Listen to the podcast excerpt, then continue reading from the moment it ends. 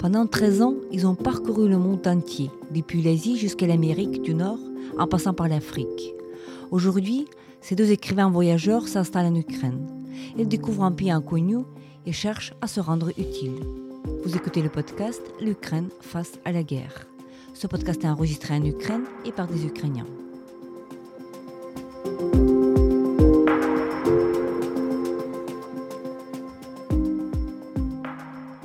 Ce podcast, nous racontons comment l'Ukraine continue à vivre et à résister face à l'agression russe. Nous proposons des analyses, mais aussi des témoignages. Nous essayons de vous faire comprendre l'Ukraine, son histoire, sa société et sa culture.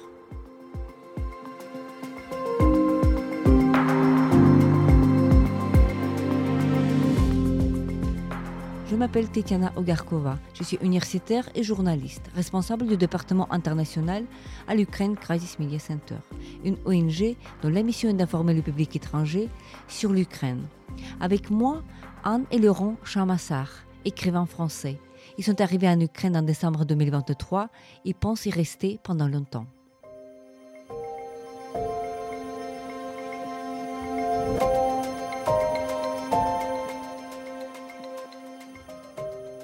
Bonjour euh, Laurent, bonjour Anne. Euh, tout d'abord, je suis très heureuse de vous accueillir dans notre podcast L'Ukraine face à la guerre. On se rencontrait il y a quelques semaines parce que vous êtes euh, venu habiter en Ukraine pour une durée indéterminée, mmh. n'est-ce pas? C'est un engagement que on connaît le début mais on ne connaît pas la fin.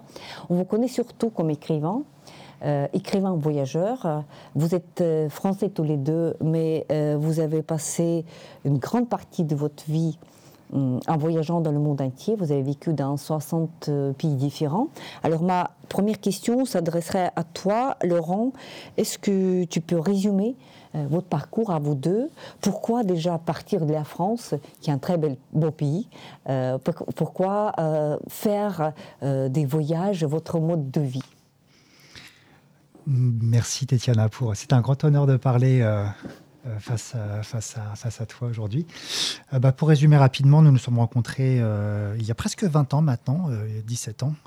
nous avons tout de suite mis la littérature au centre de notre couple. Donc nous avons commencé à écrire à quatre mains depuis le début, depuis que nous nous sommes rencontrés. Et puis, parallèlement à cette écriture en couple, il y a eu le projet de, partir. un long voyage qui a duré 13 ans à travers euh, le monde entier, sur l'Asie, l'Afrique et puis euh, l'Amérique. Euh, c'était un voyage qui combinait la littérature, la découverte du monde et le sentiment de liberté.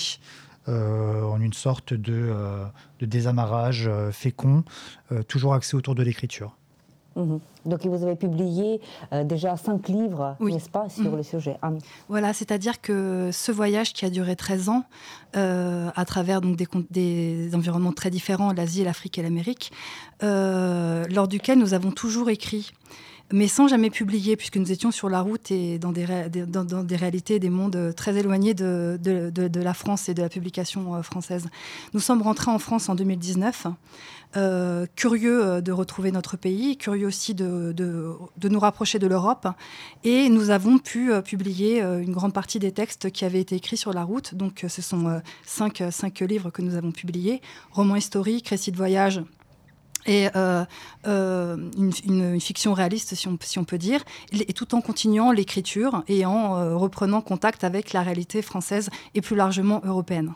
Comment est-ce que vous avez retrouvé cette réalité française après autant d'années d'absence Laurent bah, c'était euh, comme un choc de, de, rentrer en France et de rencontrer euh, la société française qu'on avait complètement perdu de vue pendant toutes ces années d'errance, de, de, voyage euh, de par le monde. il a fallu aussi se réaccoutumer à la langue française qu'on ne parlait presque plus, quoi qu'on écrit en français exclusivement.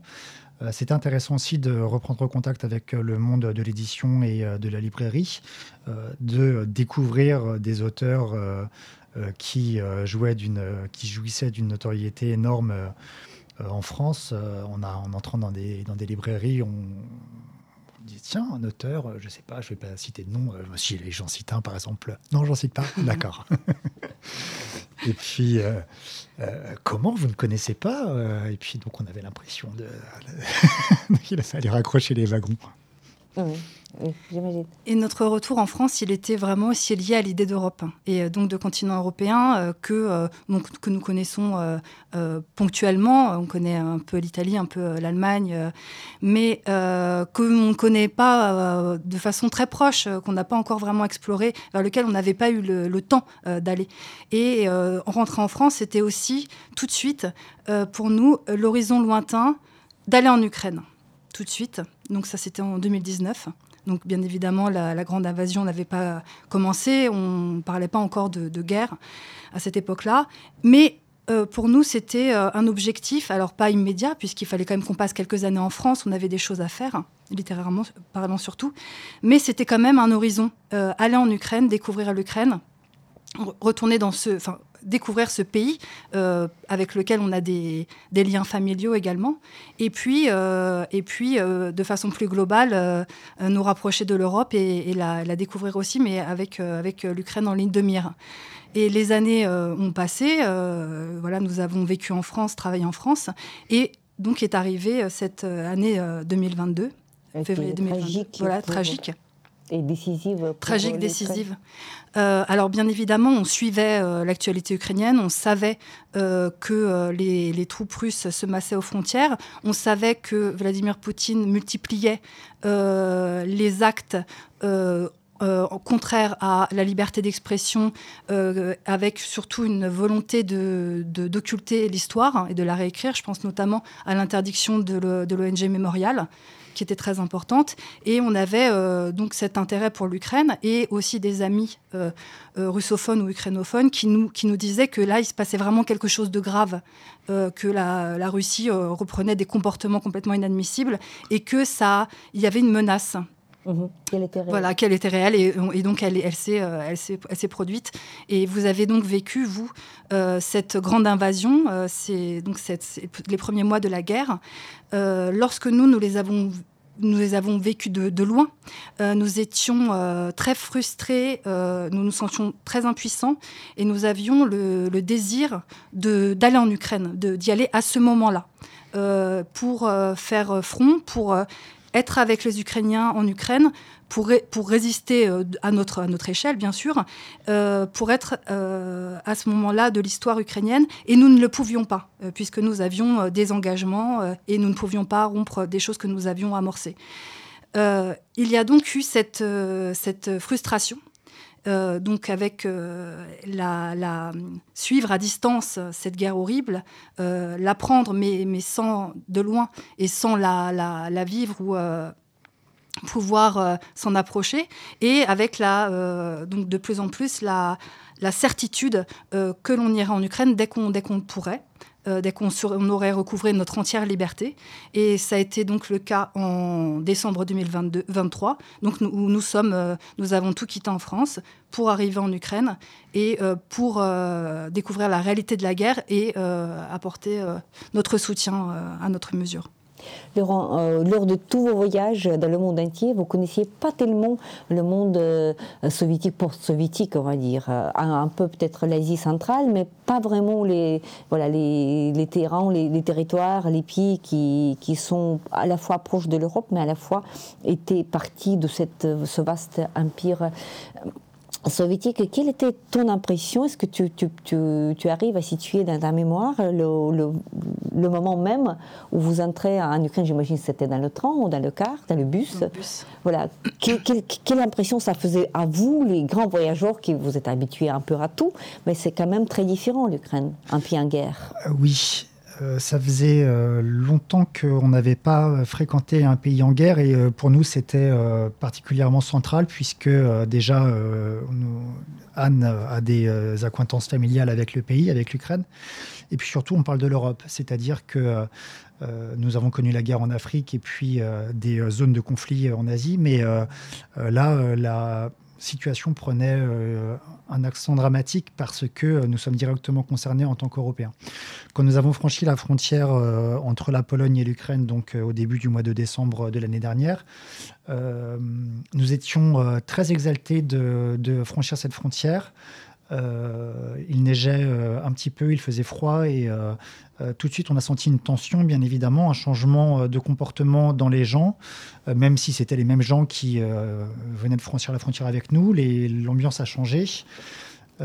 et nous avons eu euh, beaucoup, de, beaucoup de joie à pénétrer euh, dans ce pays. Et puis, euh, en arrivant en Ukraine, donc, c'est aussi pour ça que nous avons choisi de, venir ici, c'est-à-dire que en suivant le conflit par médias interposés, parce qu'on n'avait pas d'autre choix depuis le, 24 février jusqu'à notre arrivée ici, on ne pouvait que s'informer par la presse, par Internet, par la radio, et euh, on se rendait compte qu'il y a toujours une distorsion entre euh, la réalité et puis euh, ce que les médias en disent, comment les médias la diffusent. Il y a un prisme, le prisme médiatique, qui, ne permet pas plutôt de, se rendre compte vraiment des choses. la guerre, quand on est loin, on s'attendait à des destructions. On a encore des, messages d'amis qui nous disent mais comment faites-vous pour vivre au milieu des ruines? Euh, euh, Combien d'heures passez-vous euh, par jour dans les abris souterrains? Des choses qui passent au filtre médiatique et qui ne correspondent pas à la réalité. C'est-à-dire que, comme tout le monde, bien évidemment, en Europe de l'Ouest, les gens qui vivent ça à distance, on s'attend à des choses qui sont disproportionnées par rapport à la réalité, qui sont diffractées et qui euh, sont soit surévalués, soit sous-évalués, selon de quoi on parle. Donc euh, déjà, premier choc, euh, arriver à Kiev et puis voir que, eh bien, il y a des destructions, il y a une menace, il y a des alertes, mais que la population fait face, que la vie continue, que les Ukrainiens font preuve de sang-froid, qu'il ne s'agit pas de, d'une menace c'est une menace latente. Il y a toujours quelque chose qui est à réajuster quand on entre dans une zone de conflit. Oui, mais que ce n'est pas comme on habitait à Mariupol. C'est vrai qu'il y a toujours cette deux extrémités, qu'il y a des gens qui imaginent que, d'un côté, il y a des gens qui imaginent que Kiev, c'est comme Mariupol. Comment faites-vous pour vivre voilà, dans les ruines? Et il y a une autre attitude que nous avons aussi remarquée. Il y a des, des, étrangers qui nous demandent, mais pourquoi est-ce qu'on ne peut pas arriver en avion vers Kiev ou vers Kharkiv? Donc on doit expliquer pourquoi on ne peut pas le faire. Hein. Oui, euh, j'ai euh, quand même trouvé que la, la guerre était bien présente ici à Kiev, ne serait-ce que par la présence des militaires, des affiches euh, donc, euh, pour les bataillons. De la menace il, y a la menace, il y a euh, les, donc, les alertes, il y a donc eu récemment des, attaques directement, donc des missiles lancés sur Kiev. Et au tout premier, sur Kiev, pardon, et au tout premier jour de notre arrivée, il y avait eu aussi des destructions de, drones ou de missiles qui avaient engendré des, des chutes de débris avec des, donc des, incendies et des blessés dans, dans, les, dans, les, dans les quartiers de Kiev. De Kiev. Et euh, ces explosions en pleine nuit, euh, qui étaient euh, très très fortes. Ah. tu vois, voilà, tu parles et donc c'est une alerte qui est en train de se terminer. Donc tout juste. C'est voilà ces alertes, ces explosions extrêmement fortes qui nous réveillent en pleine nuit, qui sont pires que l'orage. Mais quand on n'a pas encore, quand on n'est pas encore habitué à ces explosions, quand on se réveille la nuit, on pense que c'est l'orage. Et euh, ce sont des explosions. Et là, on, ressent, on sent qu'il y a une vulnérabilité, que nous sommes des corps sur lesquels on tire. Euh, et euh, on, commence à, ressentir la guerre et on la, ressent aussi donc, dans, les, regards, dans les expressions et bien évidemment de plus en plus quand on, quand on, prête attention au récit des gens et quand on, bien évidemment quand on s'approche de la ligne de front ou qu'on va dans des zones qui ont directement voilà, qui ont été occupés ou qui ont récemment euh, vécu des combats. Avant qu'on passe à vos impressions euh, durant le voyage plus approché vers la ligne du front, Anne, euh, toi, tu avais déjà évoqué cette histoire familiale, aussi bien que Laurent.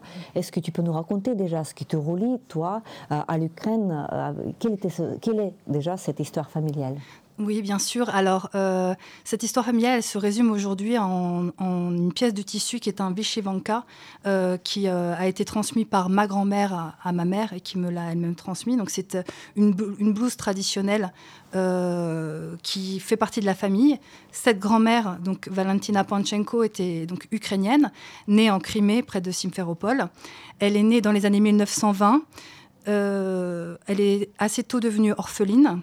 Elle était russophone, donc sans doute, c'est lié aussi sans doute à la russification de, de cette partie de l'Ukraine. Elle était russophone. Elle a vécu, euh, quand elle avait une, dizaine d'années, la famine, euh, qui n'était pas le holodomor à proprement parler, mais qui a quand même sévi en, Crimée.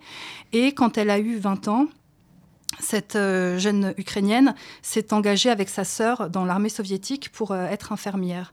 Et elles ont tout de suite, à l'entrée, dès le début de l'entrée du bloc soviétique dans la guerre, elles ont tout de suite été au siège de Sébastopol.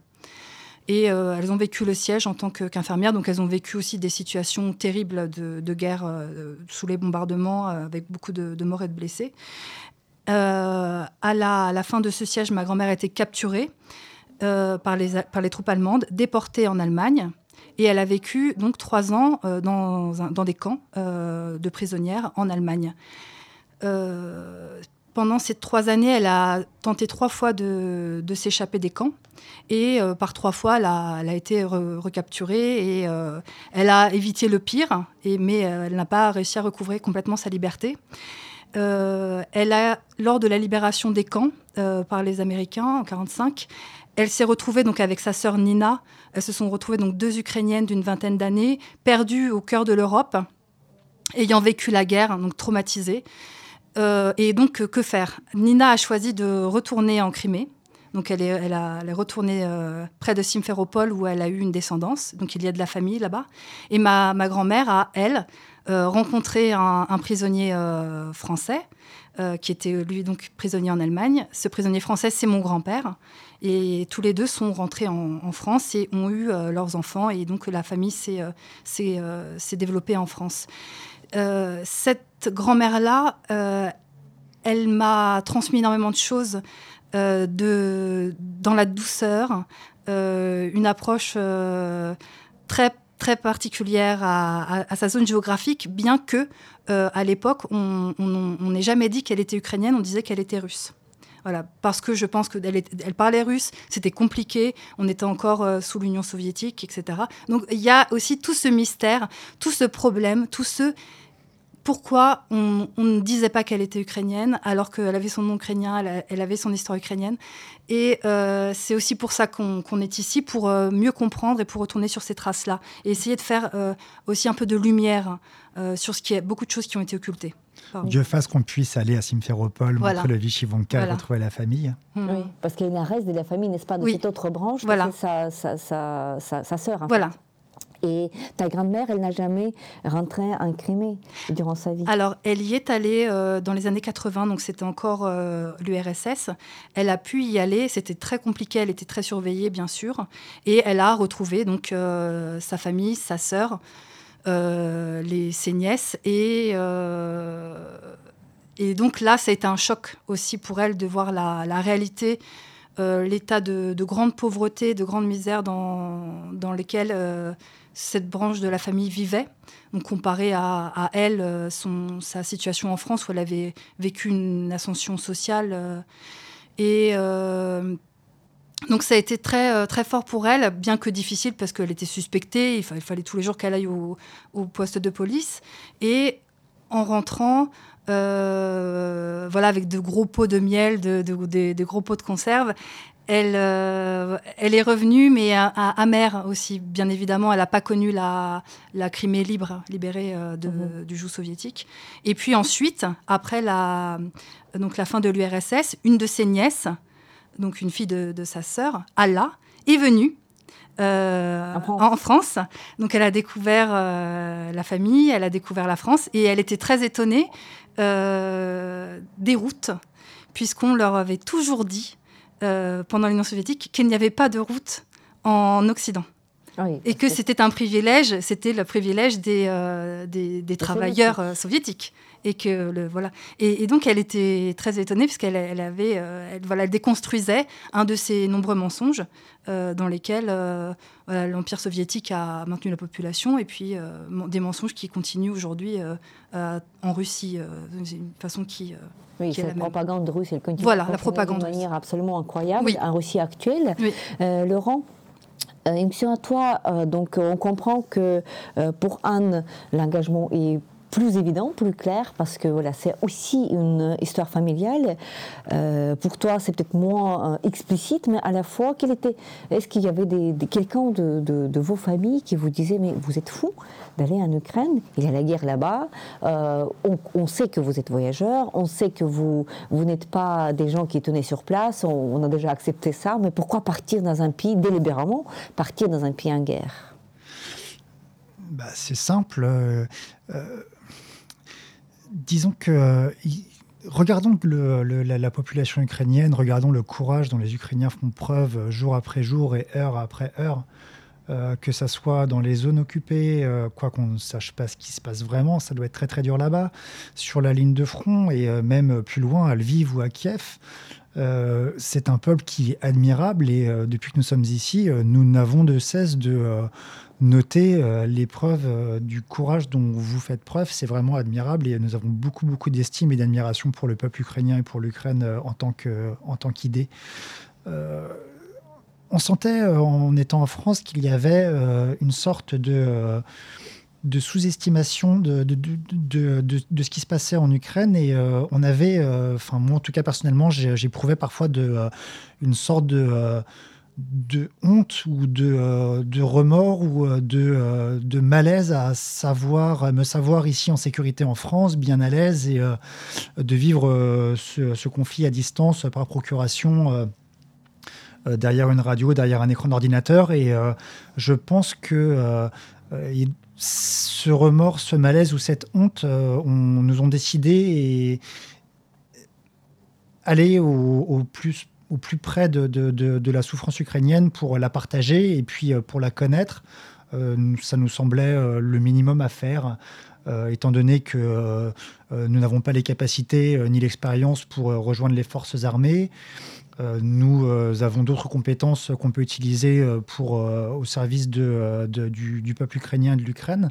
je pense que c'était le, minimum quand même de, de de, partager ses souffrances, de, euh, de voir la réalité en face, d'essayer de comprendre euh, euh, le peuple qui est un peuple frère et un peuple européen qui est destiné, pour nous en tout cas, qui fait partie de la famille européenne. Je pense que c'était soit une forme de, de, de lâcheté, soit une forme de, de de diversion de, ne pas être, de ne pas être ici. Je, pense que, enfin, depuis que nous sommes ici, en tout cas, euh, ni Anne, je pense, ni moi, ne, on ne se sentirait pas euh, à notre place ailleurs. Euh, je, ne me verrais pas en France ou même en Hongrie ou en Grèce ou en Roumanie. je pense qu'on a vraiment notre place ici, voilà, pour le meilleur et pour le pire. Mmh vous avez l'habitude de rencontrer des gens de, peuples très différents, j'imagine, avec votre expérience, avec tous vos voyages, vous vous, adaptez à cette communication? Est-ce que euh, vous avez remarqué quelque chose de, particulier, de différent de ce que nous, les Ukrainiens, on ne se rend pas compte? En quel euh, sens est-ce que les Ukrainiens sont différents d'autres peuples que vous avez rencontrés lors de vos voyages qui étaient très, très nombreux? Est-ce qu'il y, a une certaine particularité ou pas? Alors la particularité, nous, on découvre aussi l'Ukraine en vraiment en situation de guerre. Donc euh, on, vous découvre euh, dans une situation euh, d'agression, d'urgence, de douleur et surtout de résistance. Moi, je dirais que c'est ça, c'est la résistance. L'Ukraine a résisté au premier jour de la grande invasion, alors que personne ne pensait que c'était possible. L'Ukraine a prouvé que euh, toutes les statistiques, euh, toutes les analyses des technocrates peuvent euh, être démenties par le courage, par la croyance en certaines valeurs et par l'action. et, je pense que donc il y a eu cette, résistance donc qui est effective et qui voilà qui vit encore en Ukraine, mais que c'est aussi un modèle pour tout ce qui se passe dans le monde entier. C'est-à-dire que euh, l'histoire euh, actuelle est euh, terrible. On voit la multiplication des dictateurs, des situations d'injustice, des catastrophes écologiques, et on se sent impuissant. Et on a l'impression qu'on peut regarder ça de loin et dire que de toute façon, ça va se passer comme ça. Eh bien, l'Ukraine prouve que non. Et l'Ukraine prouve que non. Donc, cet, esprit de résistance, qui est votre esprit sans doute hérité de l'héritage cosaque, qui est cette organisation horizontale, cette euh, esprit d'initiative. Euh, vous n'attendez pas qu'on vous dise quoi faire, vous avez du bon sens et vous agissez et vous avez encore des valeurs euh, et vous ne vous sentez pas complètement impuissant. Et je pense que ça, c'est vraiment le, grand enseignement de l'Ukraine et, que c'est un enseignement qui peut aussi essaimer et s'appliquer à d'autres, conflits et à d'autres situations actuelles. Dans, dans, ce monde où les, les individus se sentent écrasés, se sentent impuissants et témoins d'horreur, eh bien, l'Ukraine prouve que non. Mhm. Laurent, nous avons fait ce voyage euh, vers le sud ukrainien ensemble. Donc, le voyage, nous avons visité des villes telles que Kryvyi d'abord, ensuite Nikopol, tout à fait en face de positions russes euh, dans cette station nucléaire occupée depuis le début de l'invasion, Marganets, etc. Bien sûr, quand on approche de la guerre, on entend plus de détonations, on voit plus de ruines. Est-ce que tu peux euh, décrire pour nos éditeurs euh, qu'est-ce que ça représente de, de, placer dans l'espace et puis d'approcher la guerre au XXIe siècle? Déjà, il y a un aspect qui est euh, très géographique. La steppe ukrainienne est fascinante. les, les, les, couleurs de, de l'hiver lors du voyage que nous avons accompli ensemble étaient très, très fascinantes. Il y a un aspect éperdu euh, dans cet horizon ukrainien euh, euh, qui appelle à la liberté. C'était dramatique également d'entendre des, des déflagrations des tirs d'artillerie et des, des, tirs de drones et, et d'autres projectiles explosifs qui avaient peut-être des, objectifs militaires, des cibles militaires, mais euh, également, et j'ose dire peut-être surtout, euh, euh, qui visaient des choses civiles, des, bâtiments civils comme des maternités ou des écoles. nous avons visité des, écoles détruites à Apostolové, qui ont été détruites en 2022. Ce sont des écoles. et l'armée russe peut ensuite réécrire euh, l'histoire et réécrire euh, ses objectifs en disant que des militaires étaient réfugiés dans l'école. Euh, c'est une version, j'aurais plutôt tendance à croire que des écoles sont visées en tant qu'école et pas en tant qu'abri pour d'éventuels militaires cachés à l'intérieur. C'est ça qui m'a choqué, c'est cette sorte de d'impunité et euh, de euh, d'habitude, on dirait, dans, euh, dans, la, dans, dans, le fait de cibler des civils et de cibler des choses qui sont symboliquement fortes. On vise des maternités et on vise des écoles. Donc c'est peut-être quelque chose, c'est peut-être ça qui m'a le plus révolté et qui qui donne le plus envie de qui donne la rage et le qui donne vraiment l'envie de, de, de, ne rien lâcher et de ne pas perdre cette guerre à aucun prix quel que soit le prix qu'il faudra payer, euh, cette injustice ne peut pas rester, euh, ne peut pas rester impunie. Mhm. Et bien évidemment, dans, cette, euh, dans ce voyage proche de la ligne de front, il y a les, les, séquelles de, la guerre qu'on voit, il y a beaucoup de, barrages, de checkpoints qui, subsistent, et il y a bien évidemment la population euh, qui euh, a pris la parole euh, donc, lors de, notamment de, lectures de poèmes donc, qui ont été notamment lus par Katerina Miralitsina et Zvitlana Povaliaeva. Et donc des, poèmes ont été lus, des livres ont été apportés, et donc la population qui était présente dans ces bibliothèques a pris la parole et là, euh, les, sanglots dans la voix, les pleurs le, étaient immédiatement présents. Euh, et là, vraiment, on, touche euh, du doigt le traumatisme, l'horreur, ce qu'on voudrait ne pas voir. et l'horreur de la guerre, voilà, qui est là, qui est dans les souvenirs, qui est dans les, dans les corps. Et euh, là, on, l'approche. Euh, elle est là et elle doit se dire, il euh, ne faut pas l'oublier. on peut pas, elle doit être reconnue, même si on espère pouvoir après tourner la page et puis, et puis justement aller au-delà de la douleur et aller vers quelque chose de, plus gai. Mais pour l'instant, c'est vraiment dans chaque individu une guerre en miniature qui a été vécue. D'ailleurs, les, le, les, les, témoignages qu'on a pu récolter en votre compagnie, à, Nicopole ou à Kriviri, etc., sont d'autant plus flagrants que ces gens s'exprimant en ukrainien, euh, une langue que nous commençons euh, à apprendre tout juste et que nous sommes très très loin de, comprendre et de manier euh, efficacement. Mais on comprenait quand même ces témoignages, c'est-à-dire que quelque chose passait.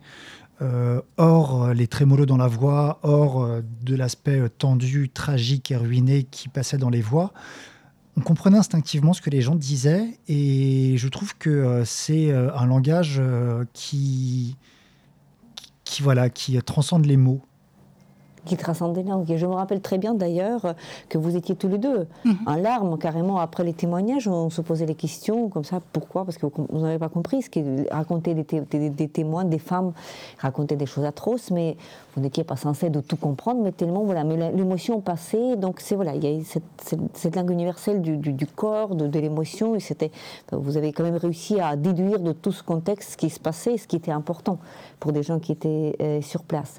Est-ce que euh, vous les deux, euh, il y a des moments, il y avait des moments un peu, hum, un peu dangereux parce que quand on était par exemple à Nicopole, à un moment de prendre cette photo, il y avait des explosions. Est-ce que, est-ce que vous avez eu peur? Qu'est-ce que ça représente pour vous d'avoir peur dans un pays en guerre? Alors non, la peur est hors de propos. nous, nous sommes des visiteurs, nous sommes civils. bon, en tant que civil, on peut très bien diviser, bien sûr. Hein. mais la peur est hors de propos. Il y a euh, tant d'Ukrainiens qui euh, s'exposent tous les jours euh, au front, qui résistent dans les territoires occupés, qui, qui se battent, qui prennent le fusil, qui s'approchent du danger. Tous ces gens qui participent à des missions d'ONG pour aller récupérer des civils ou pour aller livrer de la nourriture, etc. Il y a des gens qui s'exposent beaucoup plus que nous et ce sont des exemples et des modèles et euh, on ne peut pas avoir peur comparé à ces gens-là. Euh, c'est impossible. Ce serait, euh, ce, serait, ce serait vraiment être en dessous de, de, l'enjeu. Ce serait ne pas répondre à, la question que nous pose cette guerre. Donc la peur est hors de propos. en tout cas, nous, elle est à, elle à, bannir, à prohiber. Anne, peut-être toi, tu as, des, moments quand même, quand vous étiez là à Kiev au moment de cette frappe de deux euh, la nuit de janvier, ça, ça, ça, faisait vraiment très peur parce que les explosions étaient très fortes. Oui, mais encore une fois, le sentiment de, peur, on le ressent, mais on ne se comment dire, on ne se l'applique pas et puisque nous sommes ici euh, délibérément, volontairement, nous sommes vraiment venus ici. Il y a des gens qui, enfin tous les Ukrainiens, voilà, n'ont pas désiré euh, ils sont ici, et ce sont les victimes, ce sont des choses qui s'imposent à eux.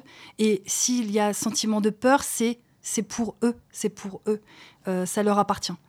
Euh, Pas pour nous. Pardon Oui, nous. vraiment, on est ici pour euh, comprendre euh, de l'intérieur, mais euh, la, vraiment la, douleur, la, le fait d'être euh, persécuté, c'est ce qui se passe pour les Ukrainiens, ce sont eux vraiment les victimes. Et, ça, c'est très très clair pour nous. Et donc, c'est un sentiment qu'on essaie de comprendre, de ressentir, pour justement aussi avoir rentrer dans, tous les récits qu'on peut avoir et, comprendre ce que les gens vivent, mais qu'on ne s'applique pas, puisque nous ne sommes pas directement, nous, euh, les, les, agressés, ceux dont l'existence est vraiment euh, menacée, euh, mise en danger et, et, combattue de façon acharnée et délirante. Mhm. Vous êtes tous les deux littéraires, écrivains. Vous découvrez petit à petit le monde littéraire ukrainien avec euh, Pen Ukraine, avec euh, voilà, euh, Anta avait mentionné déjà nos deux poètes, Katerina Mikhalitsina et um, Svetlana Povolaeva. Et vous avez appris à un moment donné la mort tragique de notre poète Maxime Krivtsov, qui lui, il est mobilisé, au front depuis 2014 et qui était tué justement le début de ce mois de janvier 2024. Et vous avez assisté tous les deux à cette cérémonie d'adieu. Et toi, Laurent, tu as écrit un poème voilà, à côté de ce recueil. je me disais, peut-être tu serais d'accord euh, déjà de le lire, et ensuite on discute. Euh, c'est un très court poème que nous avons écrit juste à côté du, du, cercueil de, Maxime Krivtsov dans, dans l'église de Saint-Michel au centre de Kiev. Mon pauvre ami, il a fallu la guerre. Il a fallu la guerre, cela, ta mort et ton cercueil, pour que je connaisse ton visage. J'avais huit ans quand tu es né. J'aurais aimé ne jamais te connaître ainsi, car nous serions tombés amis, avec ta moustache, tes poèmes et ton chat, si l'on s'était connus autrement, en ce lieu, étrangers l'un à l'autre. Je te vois dans ton temple, tu ne peux plus même me dire bonjour, et je ne peux que te dire adieu. Alors lui, euh, Maxime Krivtsov, euh, on ne le connaissait pas. hélas, on n'a pas eu l'opportunité de faire connaissance, car oui, euh, sinon ce serait devenu sans doute notre ami. Il est mort avec son chat le, 7, le 7 janvier et il a été enterré donc la semaine dernière. C'était le 11 janvier. Le, oui, le 11. le 11. Et euh, c'est euh, euh, peut-être le, le, le, moment qui, pour moi, m'a le plus bouleversé depuis que nous séjournons ici. la cérémonie était splendide, c'était c'était très beau. Et j'étais très touché surtout de voir la variété de gens qui ont assisté à ces obsèques, la famille bien sûr, les, euh, les camarades de bataillon et les militaires euh, aussi. Euh, et puis tous ses amis, un nombre d'amis incroyable. Il y avait des milliers de personnes à l'enterrement et j'ai vraiment été très très ému par ça. Je, ne connaissais pas cette personne et d'ailleurs je, ne l'avais jamais lu, mais j'avoue que je, suis très très triste de sa disparition. Et tes impressions? Oui, c'était en effet un moment extrêmement fort où je pense qu'on a, euh, grâce au sentiment, pu approcher tout, tout, ce que peuvent ressentir les, les Ukrainiens qui euh, sont nombreux à être confrontés justement à, à, à, la mort à la mort, à la disparition d'être proche, d'être cher. Euh, et ces êtres-là sont bien sûr euh, des soldats, mais pas seulement. C'est-à-dire que ce sont euh, des poètes, euh, ce sont des gens, des artistes, des, pères de famille, des, mères de famille. Et on a pu vraiment approcher toute l'horreur de cette guerre au niveau individuel, dans, ce qu'elle arrache de plus cher vraiment à, la nation, aux familles c'était euh, extrêmement, euh, extrêmement puissant. Euh, et avec donc, il y, a eu des lectures de, de, ces poèmes aussi. Et sous la neige, donc il y a eu un hommage sur le Maïdan. Et, et ce, pardon, ce, moment donc était, était vraiment un, un, un, des vraiment des plus importants pour nous. Et voilà. Voilà, un moment très dur, voilà, parce que s'il s'agit d'un poète, on va signaler à nos auditeurs que euh, Maxime Krivtsov était un auteur qui venait de publier son premier recueil poétique en ukrainien en décembre 2023, qu'il avait 33 ans et que voilà, il a eu encore le privilège de, pouvoir tenir son recueil dans ses mais voilà, mais euh, c'est pas un auteur qui est très connu en France, mais on veut signaler tout de suite que, que dans la prochaine euh, prochain numéro de la revue Poésie, vous allez pouvoir retrouver un poème de Maxime Kretsov, euh, traduit par notre poète et traductrice Ella Yevtushenko. Donc voilà, pour lire Maxime Kretsov en français aujourd'hui, on peut le faire. Donc c'était un très bon poète, très jeune malheureusement. Il était aussi très aimé par les enfants parce qu'il travaillait en tant que instituteur, on peut appeler ça comme ça, dans les, euh, dans les camps, par exemple, dans les Carpates. Et bah, plusieurs enfants, je veux dire adolescents plutôt, euh, l'aimaient véritablement et voir des, après voir des enfants pleurer à côté de cercueil d'un jeune homme de 33 ans, euh, c'est déchirant. Donc cette guerre que la Russie mène contre l'Ukraine, ce n'est pas uniquement contre, pour gagner les territoires, mais c'est aussi pour, pour détruire cette culture-là. Et donc malheureusement, Maxime n'est pas le premier. de nos écrivains poètes tombés. Et malheureusement, on peut prévoir que ce n'est pas le dernier non plus, mais on pleure euh, sa euh, disparition. Euh, Laurent et Anne, je vous remercie de cet entretien, de cet échange très riche, et puis je remercie de votre engagement pour l'Ukraine, de, de, votre présence physique, et pas que physique en fait, parce que vous allez écrire des textes sur l'Ukraine, que ce soit des articles, que ce soit des livres, que ce soit la poésie, on verra bien. Merci beaucoup. Merci. Volia Abosmert.